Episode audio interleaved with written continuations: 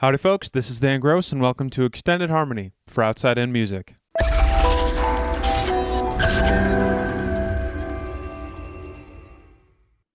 Outside In Music is a record label and a media company that connects jazz artists with their passionate fan bases.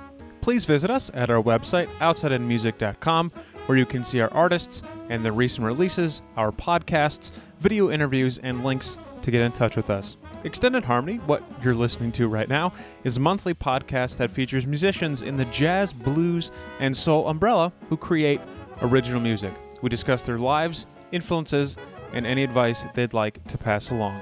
Joining us today is Swiss trombonist Samuel Blaser. In addition to being the first European guest and the first trombonist here on Extended Harmony, Samuel is a great player and composer who is innovative and unique in the jazz world, especially in free and improvisational jazz. We're going to talk about his early life and influences, his incredible sound on the instrument, his improvisation, his tour with Marc Ducret and Peter Bruun, which will have wrapped up by the time this episode airs, and of course, any advice he wants to pass along. Thanks so much for tuning in, and please enjoy this episode of Extended Harmony. Samuel, thanks so much for joining me today. Really appreciate it. Well, thank you for having me. so, we alluded to this in the intro. You are actually the first European born guest I have had on the show, and I also believe you were the first trombonist. And this is usually the part in in an interview where I give the old college try on your hometown, but I'm gonna go ahead and not do that because I, I don't want to I don't want to mess it up too much in, in your presence. But why don't you tell us where you're from, Samuel? Well, I'm from um, a little town called uh, La Chaux-de-Fonds, uh, located in Switzerland, and I grew up there and I was raised there. I went to the uh, um, to the college there, and then uh, studied trombone there. Well, I, I did everything there basically before right. uh, flying to before flying to, to Paris and then New York later. Yeah. Right, and right now you are. So that's where I'm. You are based in Berlin. Is that correct? That's where your home base is nowadays.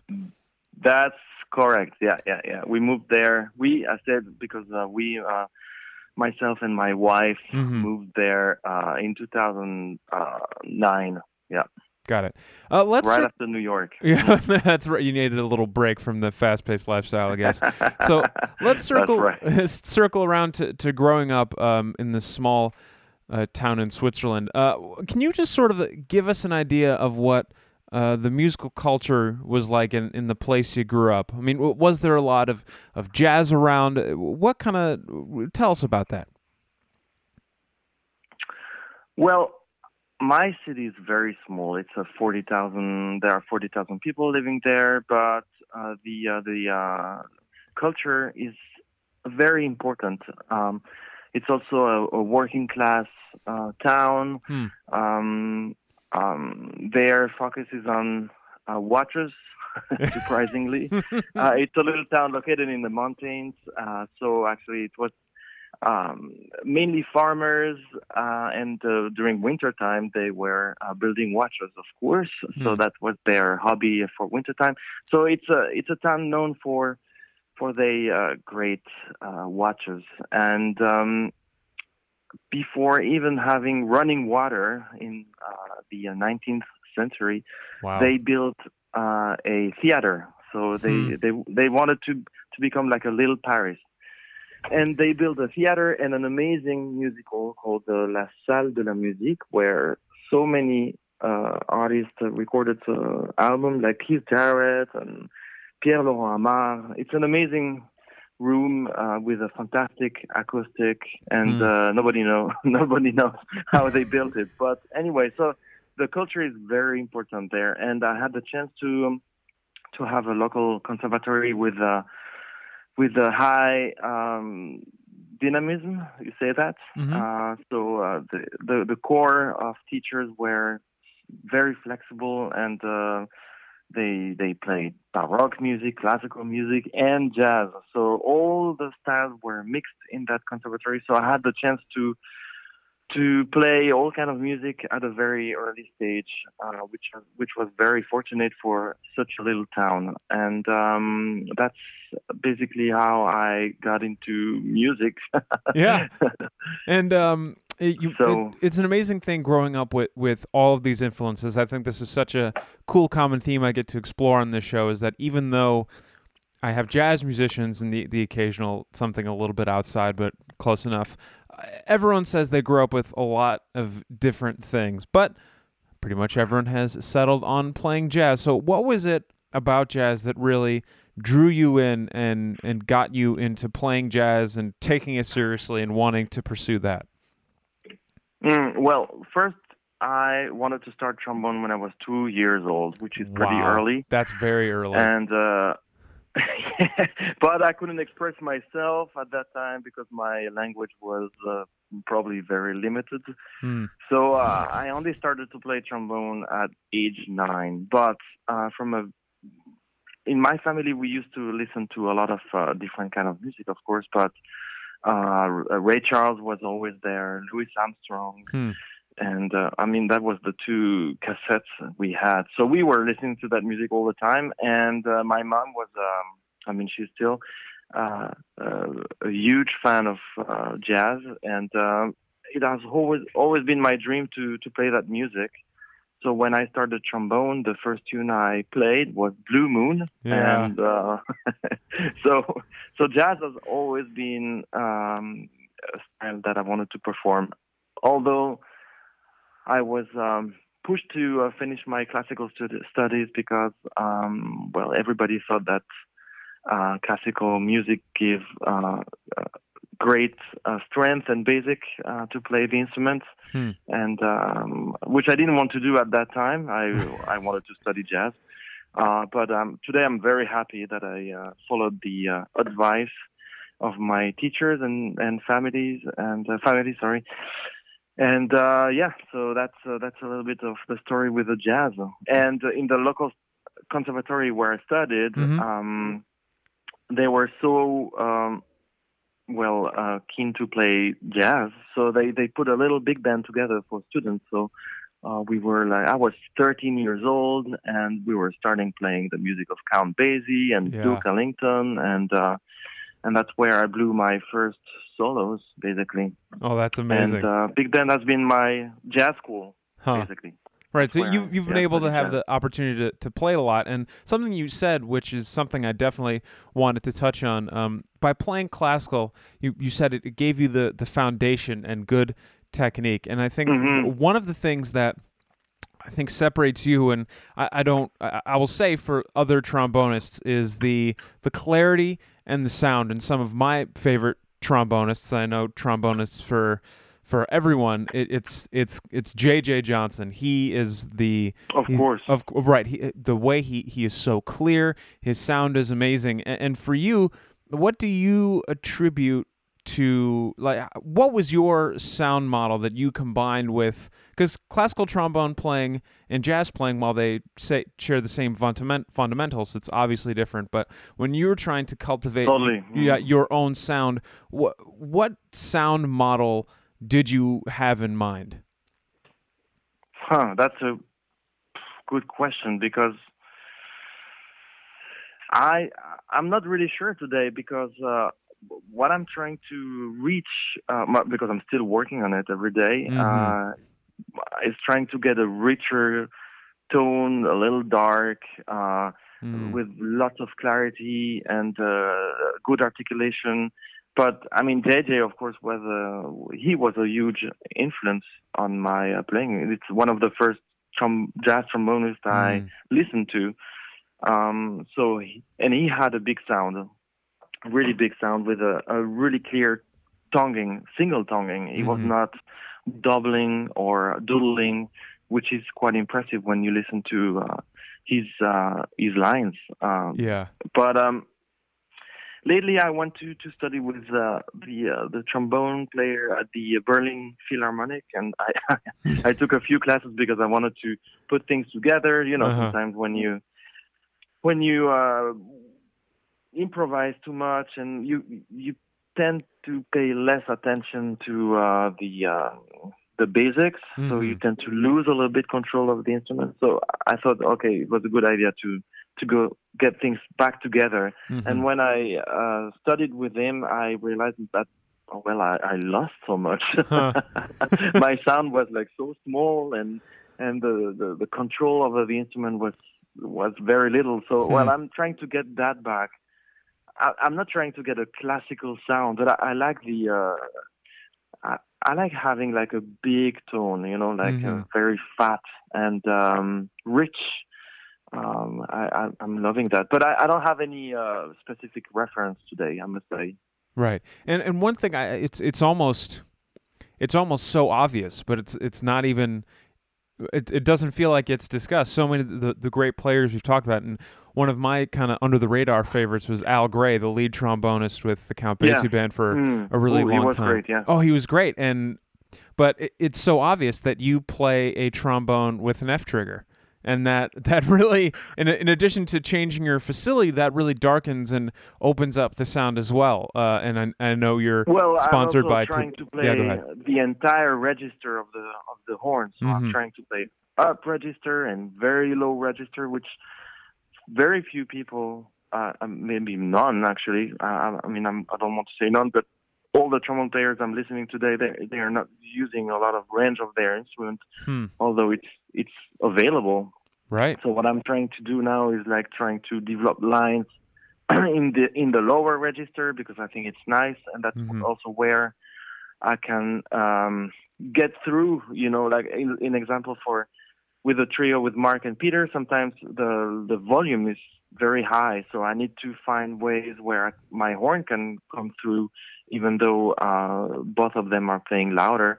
And I and I realized that instead of like burning my lips in the upper register and screaming, yeah. I could also develop lines in the lower register hmm. where the guitar is not uh, present actually, and the drums either. So hmm. it's actually interesting to uh, develop lines uh, there, uh, so you can explore new landscapes. Yeah, that's a great transition. It, absolutely, into, into something else I wanted to chat about. So you mentioned your trio with Marc and Peter. So Samuel's been touring with this trio for a long time, and a, as we're taping this, he's on the back end of this tour. And by the time this episode's air, episode airs, he'll be done taking some time off from it. But the trio is Peter Bruun on drums and Marc Ducret on guitar. So that's an interesting lineup first of all, and I, I want to unpack that um, in, in, a little bit, but because you gave me such a great springboard, the instrumentation is unusual, but also having a trombone in this free jazz setting, at least something that I that I see doesn't happen a lot.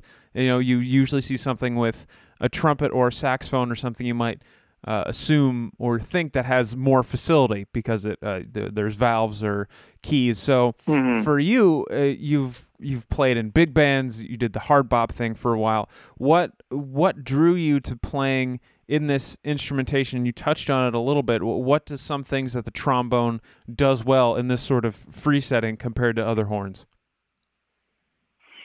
Well, Marc and I used to play. I mean, he used to be part of my quartet for uh, a couple of years, and that was a very, uh, I mean, classic quartet. I mean, start classic because uh, one would think that a classic quartet would be piano, bass, and drums, and uh, and uh, horn. Mm-hmm. Uh, that is a leader. But in that case, uh, Marc was on guitar, hmm. and uh, we started touring duets a little more, and uh, we uh, re- realized that we were much freer to play to interact uh, as a duet. Uh, opposed, as opposed to a playing quartet, and so we thought that maybe adding a third element to that duo duo would would would complete the um, the, the, the, the group actually. So mm. we thought about adding a drummer. And uh, Marc used to used to perform a lot with that Danish uh, drummer Peter Bruun, mm. and that's how we uh, started. But we didn't really think about oh uh, we will miss a bass player or mm. or oh god he's yeah. gonna be hard or I don't know. It, it was just a uh, you know like pu- putting together people that could uh, fit together as well, mm. and um, it's much more interesting than uh, playing quartet. I must I must say because uh, because the bass is uh, unpresent and mm-hmm. that we can uh, cover all the three of us that part. Right. And um, it's pretty it's pretty interesting. Uh, it's like chamber music a little bit. Yeah, it's it, although we can rock sometimes. I, I, I can personally attest to that, and and th- that also ties into something else I wanted to chat about in this free setting. What is the ratio when you guys are playing versus uh, how much of the music do you compose? Obviously, it's not through composed music, but how much of it do you compose versus improvise when you're on the bandstand? Uh, Seventy-eight point seven percent. No, no. I deserve that answer. No, so thank you. Uh, it's the music is always. Um, I mean, of course, we have charts and Yeah. there are melodies and rhythms and harmonies sometimes, and uh, we are. We know where we need to land, and we we know where we are departing, and we Hmm. know. Uh, so the music is always is always present in in the in the free playing. So it's not free actually. There are um, there are rules uh, that we are following uh, over the years, uh, which is funny because uh, we are like um, sometimes I'm playing signs, which uh, the the, the Mhm. two others are hearing, and then which which led us uh, into a tune, and so and so on. It's a, it's a game actually. It's a it's a real game. You're just up there having fun. Yeah, and we know, we need to to know the music we are playing throughout the set. So we have like I don't know, maybe maybe we have 30 tunes now uh, over the six years we've been playing together. So uh, you know there is enough material for us to um, to go through. And uh, yeah, of course we are improvising a lot because this is uh, this is fun, and we can create moods. Hmm. But but over the years the moods are getting similar because uh, we are developing a, a common vocabulary. Hmm. So for the for the people that are listening to the trio for the first time, it might sound totally free actually, Hmm. but uh, it's actually not so free, if I may say. Uh, well, I'm glad I'm glad you set the record straight. I appreciate that. And the other, th- so I think what strikes me about hearing you talk about this, and uh, what I, I was going to ask, and I mean I still can, but I had this conception of you three, and you you've talked about the range of the trombone and e- all the ability Uh-huh. that gives you to play in this setting, and then Peter Bruun's pre- creativity, and then all of the sounds that Marc can make on his guitar and the control he Yeah. has. Uh, It, so tell us about recording an album with these guys because you'd been touring for a while before you made this album. So can you take us behind the scenes with this album? Yeah, I mean, there's nothing much behind the scene because it's a live recording uh, from Yes. a uh, Right. from a. We've been actually we've been playing like a 120 or 30 shows over the six, uh, last last six years. So that's quite a lot for Yeah. a uh, for a band today, I think. And uh, we we've been recording so many shows, and so many of them are in my computer. Uh, so uh, and it, it, I was never really. Uh, uh, sure to release something because I thought, Hmm. wow, it's quite exciting. We are keeping this band on the road, Yeah. and we have no recordings. Everybody else around us is like re- releasing one one album per six months yeah. or something like that. And we've been touring, and they have a hard time to tour. So I thought, wow, this is really exciting. We can keep the the band on the road, no recording, and uh, it's super exciting because people have to come listen to us if they want to to listen to the music. And I thought that was a great concept. Hmm. Uh, but then we played that festival, and uh, Hat Hut came to me and said, "Hey, I read the review, and I, I have the recording. I would love to release it." And I said, oh, "Of course, do it." Mm. But it, it was a strange uh, recording because I broke I broke a rib three days before oh with a bike goodness. accident. So, so that was a painful concert. I was on the pills, but I mean the music is uh, is happening. It's it's a capture of uh, a moment. There we go. See So that uh, that is we my have to take the album as it is. Yeah, that is my exact philosophy when I'm doing any recording. It's just you have to capture the moment. We actually, uh, with uh, the radio station I'm at, Jazz 90.1, we did an interview with uh, Eric Alexander, one of the funniest people I've ever met, great saxophonist too. And he was talking about he played the most recent record and all this stuff he was going through. But sometimes Oh yeah. sometimes that happens you know you you break a rib and you know you, the what what ends up happening comes out pretty well i actually do want to get your thoughts about something this is we're going off script a bit but something you said sparked something that I I think you'd have some good thoughts on. Is everyone is streaming now. Everything is so portable. You can get whatever you want right there. And I think that is such what you said is such an interesting opposite viewpoint to what a lot of people have. You know, it's a cool idea that people have to come and see our shows to hear us. So I, I think so, yeah. And and so I, I would just I would love to have a conversation with you about how you feel about all of this. I mean, when you mentioned, I mean, you've recorded a dozen albums yourself, so it's it's not like you're uh, immune to your music just being out there. But I'm just curious on, on your thoughts on this. What, what do you think is happening to live music now that recorded music is so accessible? It's getting harder. yeah, well, yeah.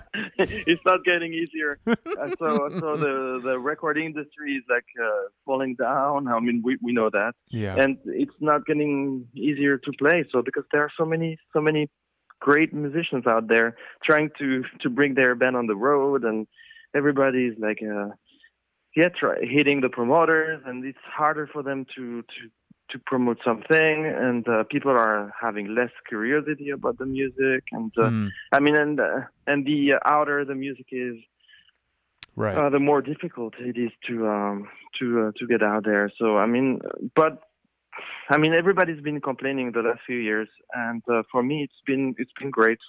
well, I'm glad to hear that. I mean, I'm not. I'm really not complaining. I'm. I'm.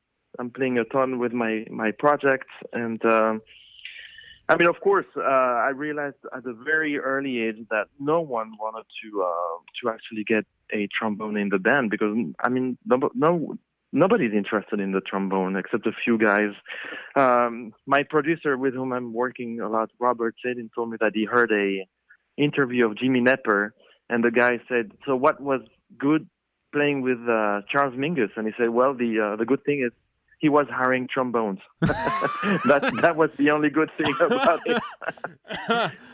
and he's oh. so he's so right. I mean, and I realized at the very early uh, early age that if I want I wanted to play and wanted to be promoted, and I had to put my things together. So hmm. I started very early to put my quartet together and uh, perform in Switzerland everywhere, and uh, you know, and so on. So why what was the question? Yeah, no, that's great. So why do you think so few people are interested in the trombone? What, what what's with that? Because I'm a trombonist myself, and I'm not sure I get it. I'm not sure. I think, you know, I still hear some uh, remarks like. Uh, in November, we played um, with my quartet, Russ Lossing, Masa Kamaguchi, and Gerry Hemingway in a in a French festival in Strasbourg. Hmm. And right after us, Dave Liebman was playing uh, mm-hmm. with uh, some French. Anyway, we I was very happy about our gig. And uh, Russ Lossing, a few weeks later, sees uh, Dave Liebman at the uh, Deer Head Inn, yep. and uh, Dave says, "Hey, you should better watch what watch out with a trombone, man." So everybody has that sense of like the trombone is kind of a, I don't know, lame instrument or slow. When I performed with uh, Paul Motian, his reaction was the same thing. He said, uh, "I didn't know a trombone could play like that." so I don't know. There are a lot of um, oh, prejudges. Oh my God! So and of course, yeah, I cannot play like a saxophone player. I, I right. have to find other ways. I mean, tr- there are a few trombone players out there that can play super fast, but I, I don't see the point either because the trombone should be melodic and should be uh, exactly. uh, sliding. We have a slide, so right. Why not keeping the um, the nature of the instrument. But I mean, I don't know. That's so that's probably why a lot of people have uh, uh, too many bad ideas about the instrument, like playing glissandos and growling, and that's it. right. Well, you know what? Here, right now, Samuel, you and I are going to work together, and this is step number one to get other people to appreciate the trombone. And by the way, the guy who oh, runs, yeah, yeah, runs Outside In Music, Nick Finzer, is a trombonist as well, so he'll he'll get a kick out of this. But, but you know, it's interesting because um, I'm I'm reading a lot of things about this uh, Jamaican trombone player uh, right now, Don Drummond, hmm. who uh, was fairly a star. He was a star in Jamaica. He he, he died in late 60s, hmm. and uh, the I realized that the, in this in that music, ska and reggae, uh, mm-hmm. the trombone was a leader actually, mm-hmm. and that's hmm. one of the only music where the trombone is in front. So it's you know there are a few styles where the the trombone can be uh, can be a, a singer can right can be can be fully appreciated. Uh, this would not be an episode of Extended Harmony if we didn't do a little promotion for our guest on this whirlwind tour he did. It was 25 dates in an extremely concentrated period. Uh, you had a little chance to hit the studio with your quartet. You mentioned the Cats before. Take the reins, man. Tell us about this upcoming project. You mean the early in the morning? Yes, sir. Then, well, it's it's getting old because uh, things are taking a lot of time. Yeah. but well, I mean, it's uh, my uh, I recorded a um, a new album. Uh, well, when was that? Like uh, last January. Uh, I have, you know, like beside like playing with my trio, I have like uh, many other projects, and uh, one of them is collaborating with that producer in New York called uh, Robert Sadin, with whom I I'm working very closely, and um, so that's our third collaboration. The first one was uh, with uh, Paul Motian, and the second one was a tribute to Jimmy Giuffre Mm-hmm. that came out uh, two, three years ago, uh, Spring Rain. And now uh, the new one is called Early in the Morning, and it's a tribute to the blues. So, Mhm. you know, I'm trying to find ways where the, the, the trombone can be a little bit more solicited, and I thought that the blues was a great example. And so on this new album, I have uh, Russ Lossing on piano, uh, Masa Kamaguchi on, on bass, Gerry Hemingway on drums, and we have two guests, Oliver Lake on alto sax and Wallace Roney on trumpets. So, um, and it's a really exciting uh, album with a lot of um, blues influences, Lead Belly, Sam Collins, and uh, but it's all re- revisited um, in with my sauce, Well, if, if I may say.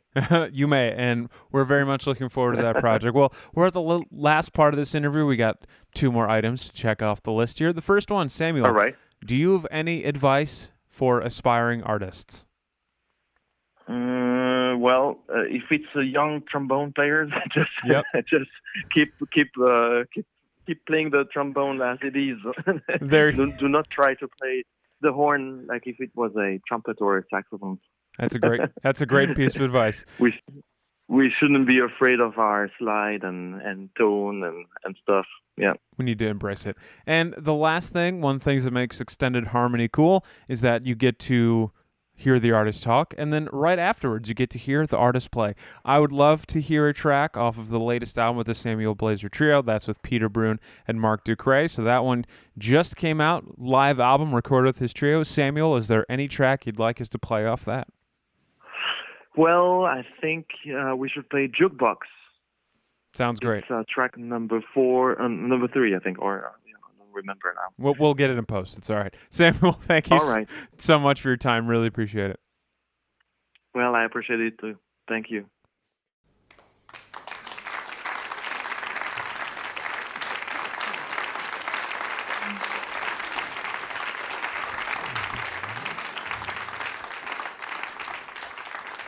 Thank